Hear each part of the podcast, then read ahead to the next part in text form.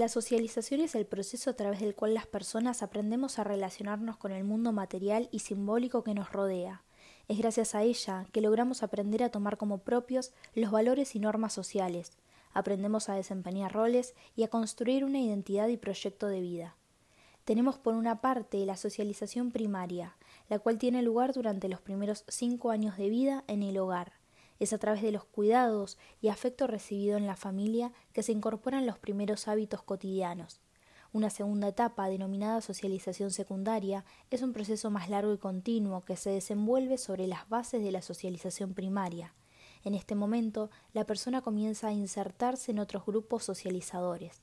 En la sociedad hay grupos y espacios sociales en los cuales se producen los procesos de socialización. Los conocemos como agencias. Estos son la familia, la escuela, el trabajo, la facultad, hasta los medios de comunicación.